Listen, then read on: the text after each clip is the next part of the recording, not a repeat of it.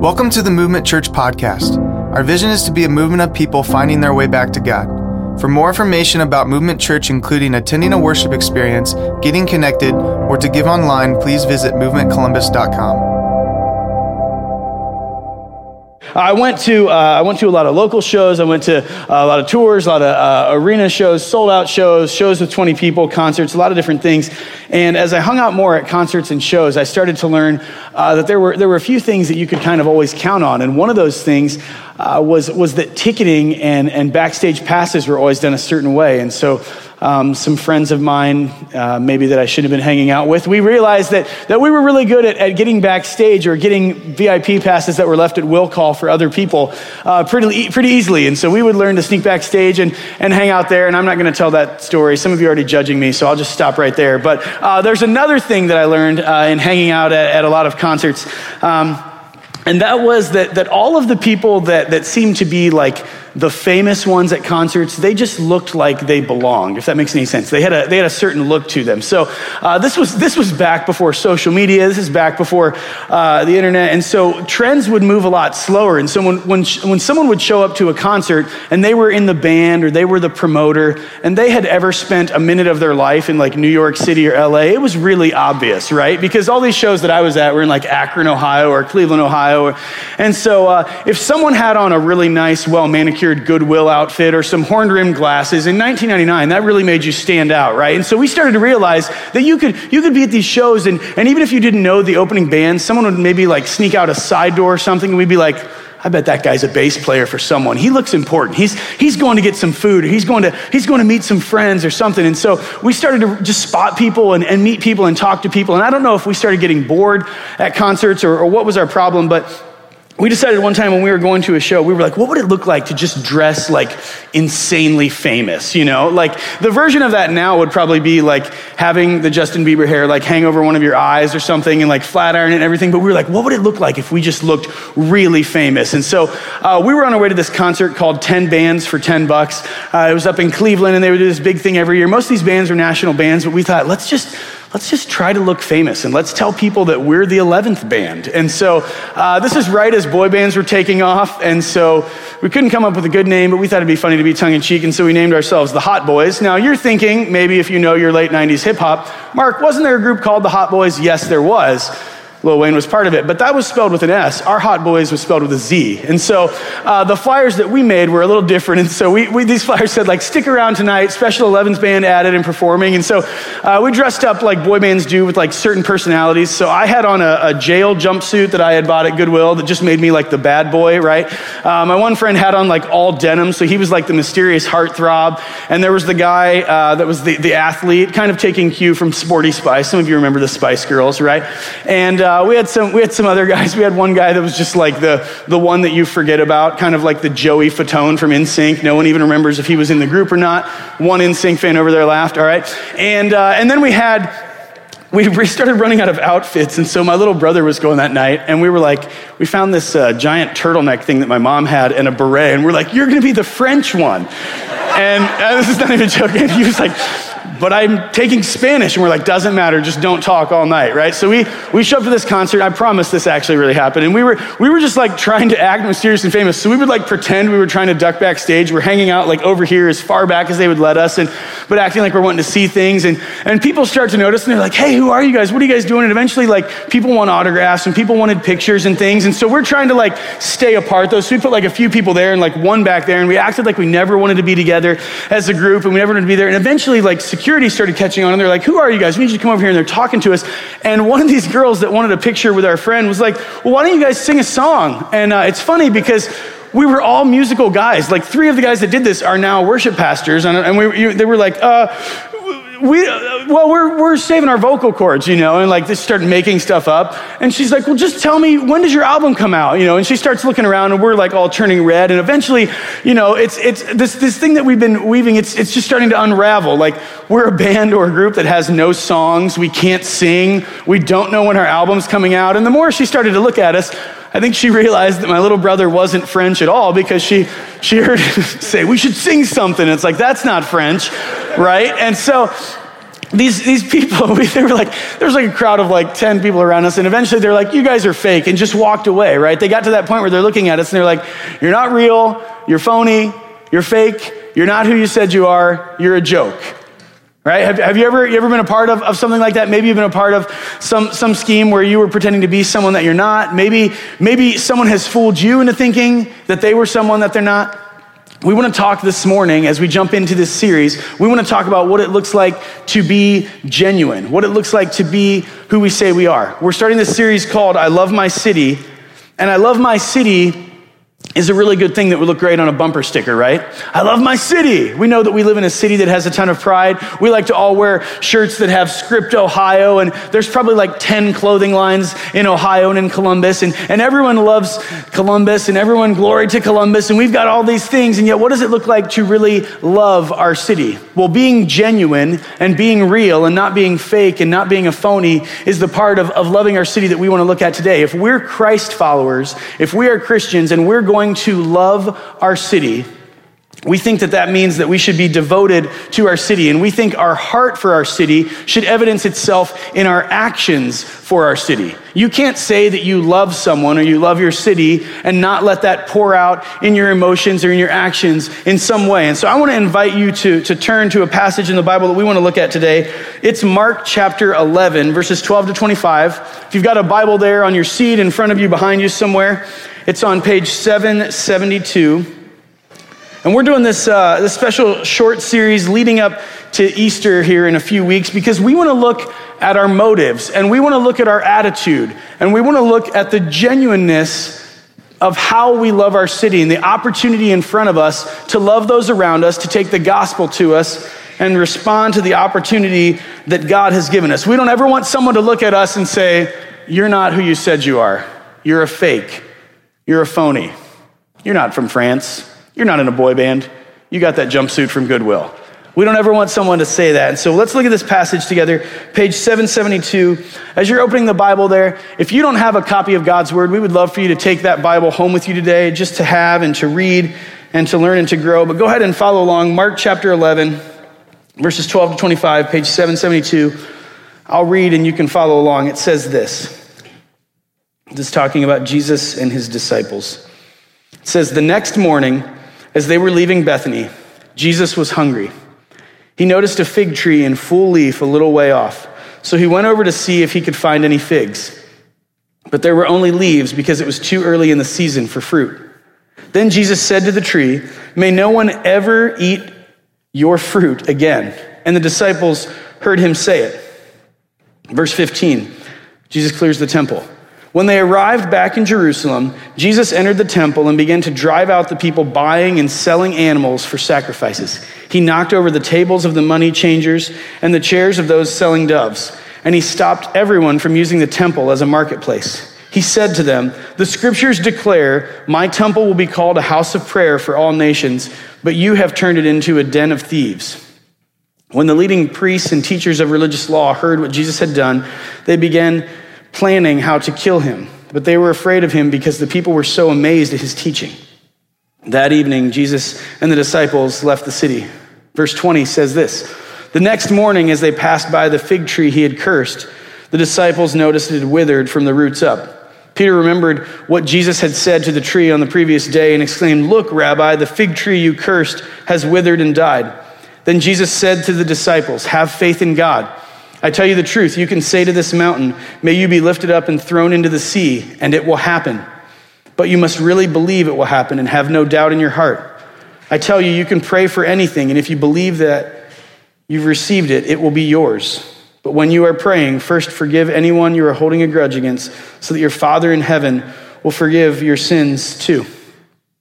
It's an interesting story here in Scripture, and we see the account of this fig tree kind of sandwiched around Jesus entering and doing some business in the temple. And so Jesus sees this tree. He's traveling with the disciples, and they're looking at this fig tree, and obviously, as you just heard and as we just read, this fig tree is not bearing fruit. Now, the passage says it's too early in the season for fruit, and yet this tree has leaves. So I know that the fig consumption in Hilliard is probably not super high this time of year, unless we're counting Fig Newtons, and even those things kind of peaked in the 80s, if we're being honest, I think. And so we don't know a lot about figs and fig trees, so let me give you a little background here.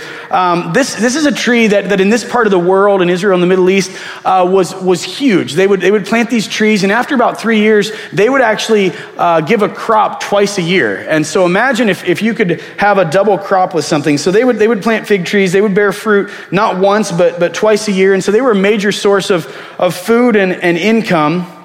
And what you may not know about fig trees is that their leaves and the fruit grow at the exact same time. So someone could look at that and say, oh, there's leaves on that tree. Well, the fruit's probably coming later. No, that's not how this works. When the leaves are there, the fruit is supposed to be there. It's all supposed to be the same. And so if you saw a fig tree from a distance, if you saw the leaves, you would be able to say, let's go over and get some fruit. Let's go grab a bite to eat. Let's get some food and let Jesus and the disciples walk up to this. And from a distance, it looked like it had something. And as they get closer, there's nothing on this tree.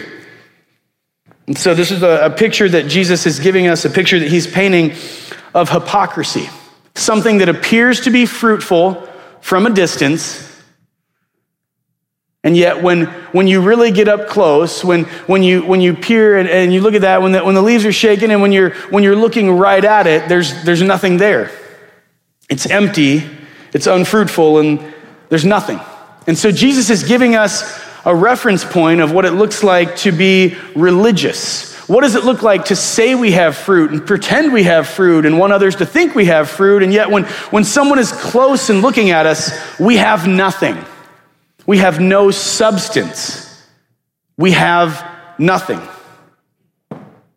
We're just a barren fig tree. This tree might have been one that was developed. It might have been one that had this great root system. It might have been one that looked really cool. It might have been the biggest tree in town, the one that people talked about. And yet when you got up close and looked at it, there's nothing really there to speak of.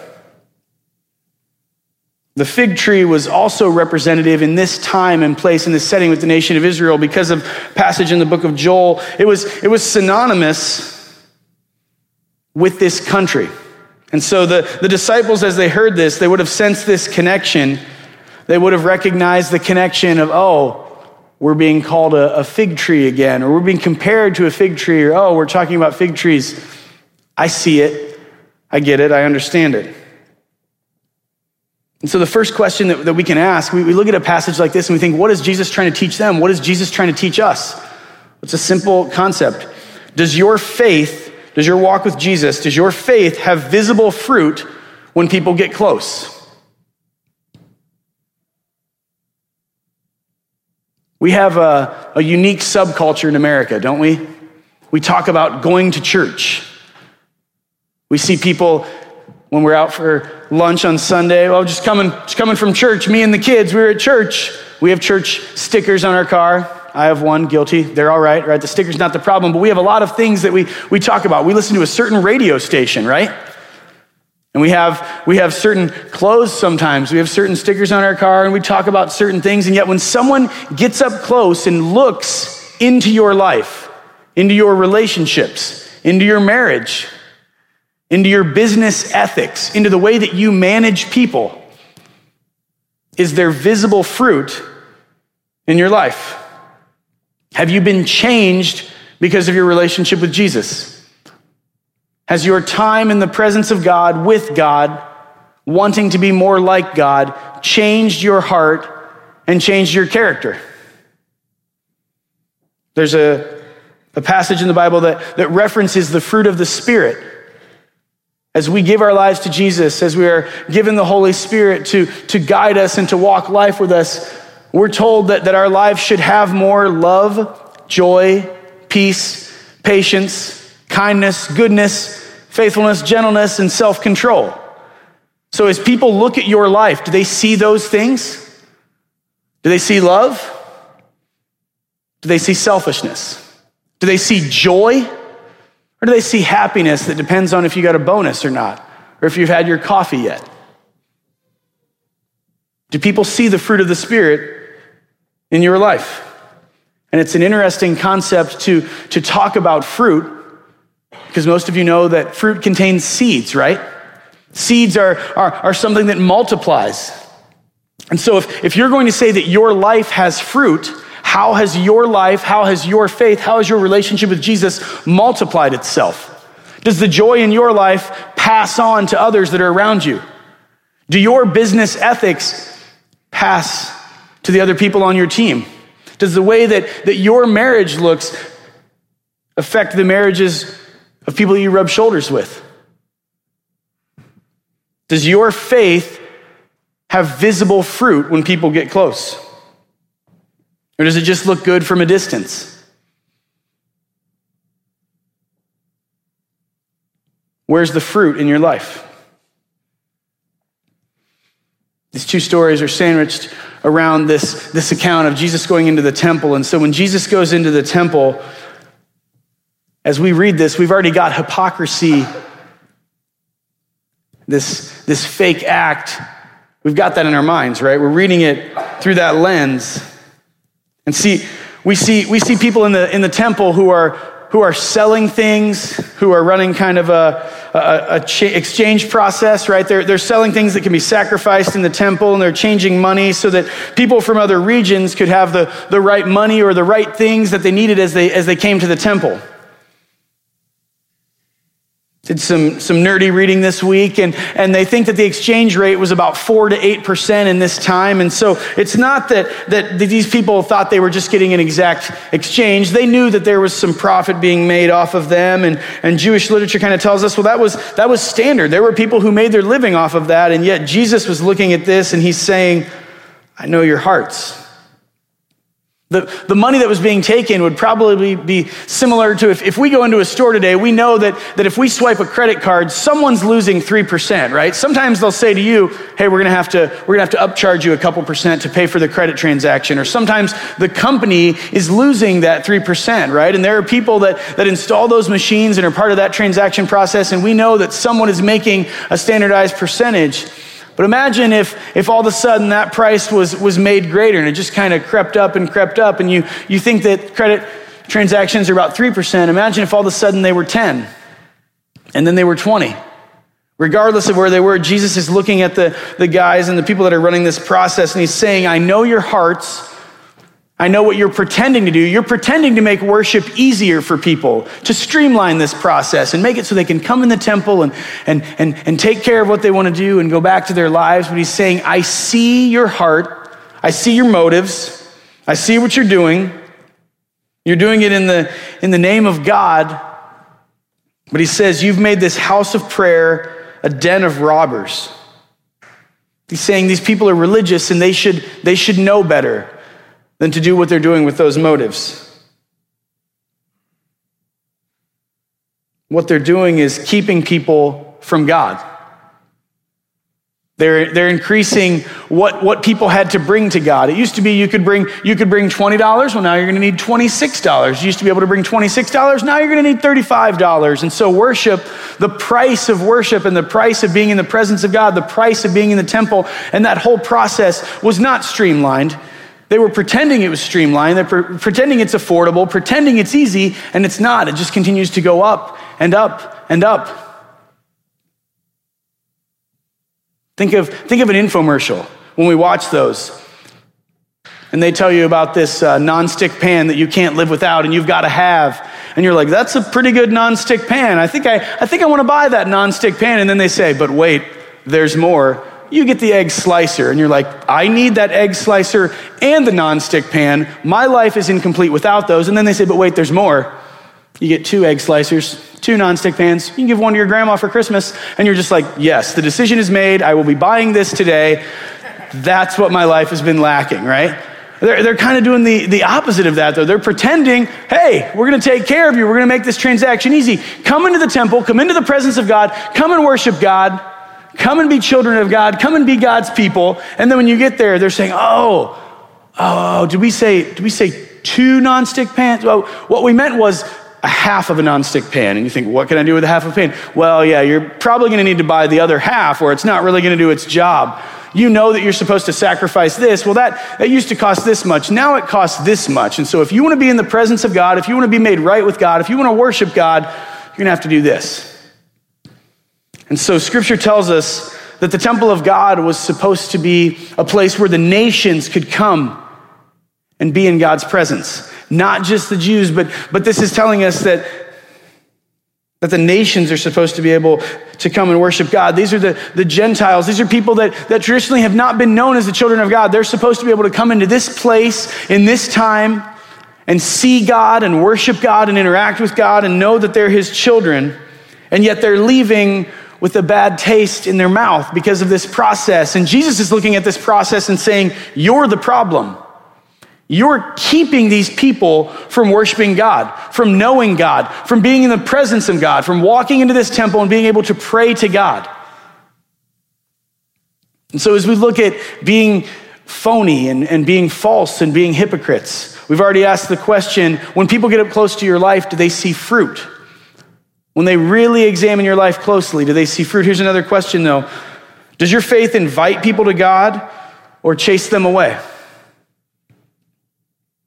Some of us like to think, well, I kind of have some fruit. I'm doing some good things, and there's stuff going on, and this isn't meant to judge or make anyone feel too guilty this morning, but I think it's obvious application out of this passage, a question that Jesus wants us to ask. Does your faith invite people to God or chase them away? Are the things that you're doing reflecting well on the name of Jesus, or are they reflecting poorly? Does your life and your function and your attitude and your demeanor and your marriage and your career and your relationships and your personality, does it chase people away from God? Or is it a billboard to say, this is a life and this is a person who has been changed? You can be changed. What does your life say? The fig tree set the stage for what we saw in the temple. Both of these things look good from a distance, right? Some people would say, oh, that tree over there is really doing a great job. It's green, it's got leaves, and things are going great. And look at those nice people in the temple. Look at what they're doing. They've set up this exchange rate, and so people that have other coins or other money, they can come in and quickly buy a sacrifice, and they can worship and go about their business and get on with their day. And those two things are great. And yet when you get close, when you look at them, you realize that neither is what it pretends to be. Neither one of them is who it says it is. It's a phony, it's fake, it's false. These things are hypocrites. Here's our big idea for this morning. It's simply this. Is your faith real or a really good imitation? Some of you grew up in families where you bought imitation food all the time. I grew up in one of those families where we would buy Doritos, and it would just be an all-white bag that would say Doritos, right? And actually, it wouldn't even say Doritos because that's a copyrighted name, right? It would say like nacho chips or something, right? And so I feel well-versed in what it means to be an imitation. Sometimes a good imitation, sometimes not, right? Some of you know that instead of Apple Jacks, you would buy Apple Dapples, I think they're called, something like that, right? You've bought Cocoa Rice and all those fake cereals, right? You know what a good imitation looks like, and some people say it's made in the same factory and all of those things, and we won't talk cereal philosophy today, although I'm very passionate about it, right? But we'll just say that we know what a good imitation looks like. And for everything a good imitation is, there might be moments that you're like, it's the exact same thing. When I serve it to guests and I've got it in my clear Tupperware container, no one knows that it's Apple Dapples instead of Apple Jacks, and yet when you get close, you can tell, right? It's got a little more chemical taste that kind of throws you off, right? And people know what an imitation is. And so is your faith real? Is your faith genuine, or is it a good imitation?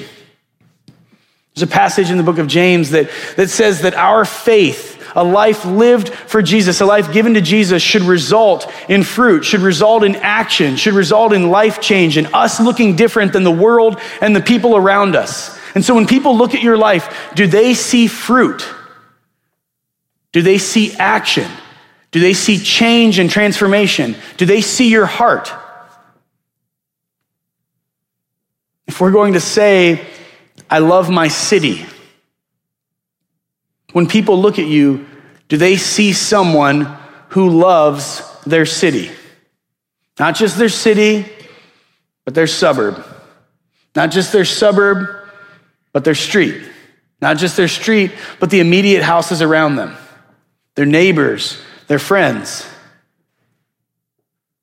Do you love not just everyone in your company? Do you love the five people that have cubicles around you? Are you thinking of them and sharing life with them? Are you taking care of them? Do you love the people that you see and pass every day in the hallways, at your job, at school? Are you loving your roommates? Are you loving your family? What fruit and what actions can they see in your life that prove that there's transformation in your heart? That because Jesus is in your life, you have been changed and you are different. Are you real? Are you just a really good imitation? This passage of scripture is interesting because in the context that it's listed in, we see a lot of different things. Jesus has been living and traveling with his disciples and doing miracles, and he's in the period of life that we call kind of his earthly ministry, and he says this in just the chapter before. It says this, they were now on their way up to Jerusalem, and Jesus was walking ahead of them. The disciples were filled with awe, and the people following behind them were overwhelmed with fear. Taking the 12 disciples aside, Jesus once more began to describe everything that was about to happen to him. Listen, he said, we're going up to Jerusalem, where the Son of Man, talking about himself, will be betrayed to the leading priests and the teachers of religious law. They will sentence him to die and hand him over to the Romans. They will mock him, spit on him, flog him with a whip, and kill him. But after 3 days, he will rise again. Just standard talk amongst buddies when you're hanging out on a hike, right? And you say, by the way, Son of Man's about to be killed. It's not going to be pretty, but he'll be raised to life after 3 days. No, this is a big deal that as we read back on this, we think, that should have stood out in their minds. That should have kind of told them there was some transition in place. Things were about to change, and Jesus had come for a purpose, and he had been saying this purpose. He said, I came to give my life so that you could have life, so that the world could have life, so that you could know God. And yet, as they heard this, apparently they just thought like, oh, he's being Jesus again, always talking about that spiritual stuff. And so they didn't listen. They didn't pay attention.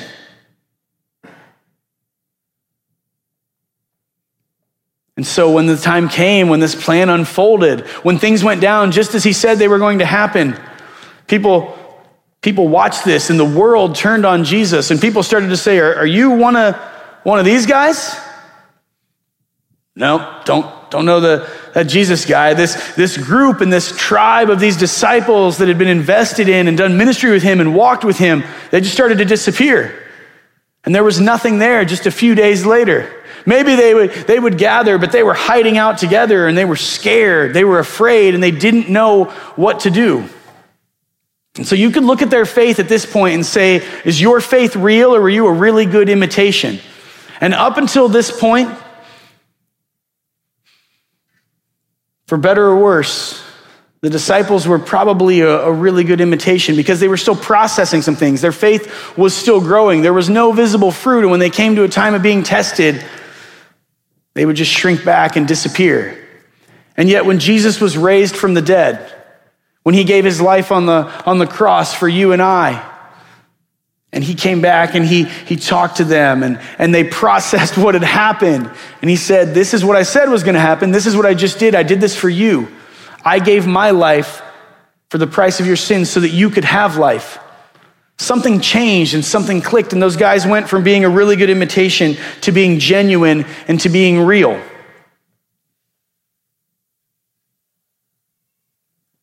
Because all but one of those men, as we know and as we study, gave their life to spread the gospel. They were willing to lose their life to see the story of Jesus and the echo of Jesus' love live on. So if you're looking at your faith today and you're thinking, you know what, I've kind of been an imitation. I puff my chest out. I go to church on Sundays. I let people make sure they see the leaves, and yet when they get real close, there's no fruit in my life. There's nothing here. Faith and action go together, and I don't have action, but I talk about my faith a lot and try to look good. The same could be said of the men that traveled and lived with Jesus, and yet there was a period that they had their come to Jesus moment. There was a period that they said, I'm going to change. I've been false. I've been phony. I've been kind of fake. I've been an imitation. And yet from here forward, people are going to know what my life stands for. They're going to see me with principles. They're going to see me. They're going to see my motives. They're going to see my action. They're going to see a difference. They're going to see transformation. They're going to notice something different about me. See, sometimes when we say, I love my city, what we really mean is, I love myself. Right?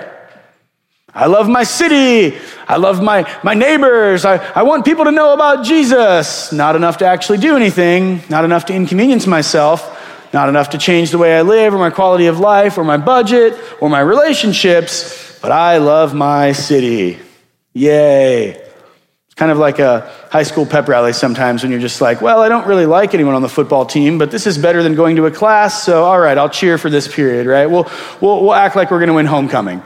My high school football team went 0-20 my junior and senior year, and so we would have a pep rally every year. We didn't really know why, but we got out of class, right? So it was better than nothing, so we're like, go Bobcats, woo, right?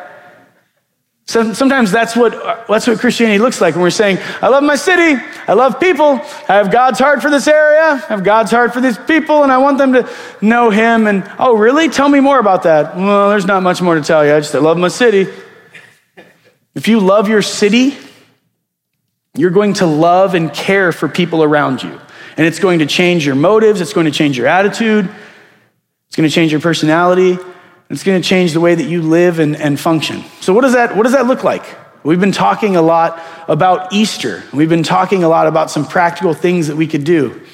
I heard someone say this last week. They said, if we're really functioning on mission, they said, I think that we can change the world with 4 dozen cookies. Some of you don't know how to bake, and so you think, yeah, absolutely, 4 dozen cookies would change my world. I wish someone would make them for me, right? Some of you are like, I bake cookies all the time. Well, what would it look like to let the people in your immediate context know that there's something different about you, that you care for them? Just to take them 12 cookies, your next door neighbor, the person that has the apartment next to you, your roommate, or maybe someone that has the condo or the dorm room next to you, and just say, hey, I want to invite you to my church for Easter. Love to have you there and celebrate with us. Maybe you guys can come over for lunch afterwards. Do you really believe that one act of kindness could set you apart and change the way that you're loving and interacting with your circle of influence? Maybe it's that other family that's in your kid's class. Maybe it's that person that's on the baseball or soccer team with you. Maybe it's the person up the street or down the road. But what does it look like to say, I love my city, and practically in my circle, in my sphere of influence, this is what that looks like. I care about someone's salvation, I care about their eternity, and I want them to know Jesus. I'm not just gonna say I love my city and really mean I love myself. I'm gonna put myself and my selfish desires aside, and I'm going to prove my love through action and through my heart. I'm not gonna be a hypocrite. I'm going to have legitimate fruit. I'm going to have a heart that cares for people. I'm not going to be an imitation. I'm going to be the real thing. You pray with me?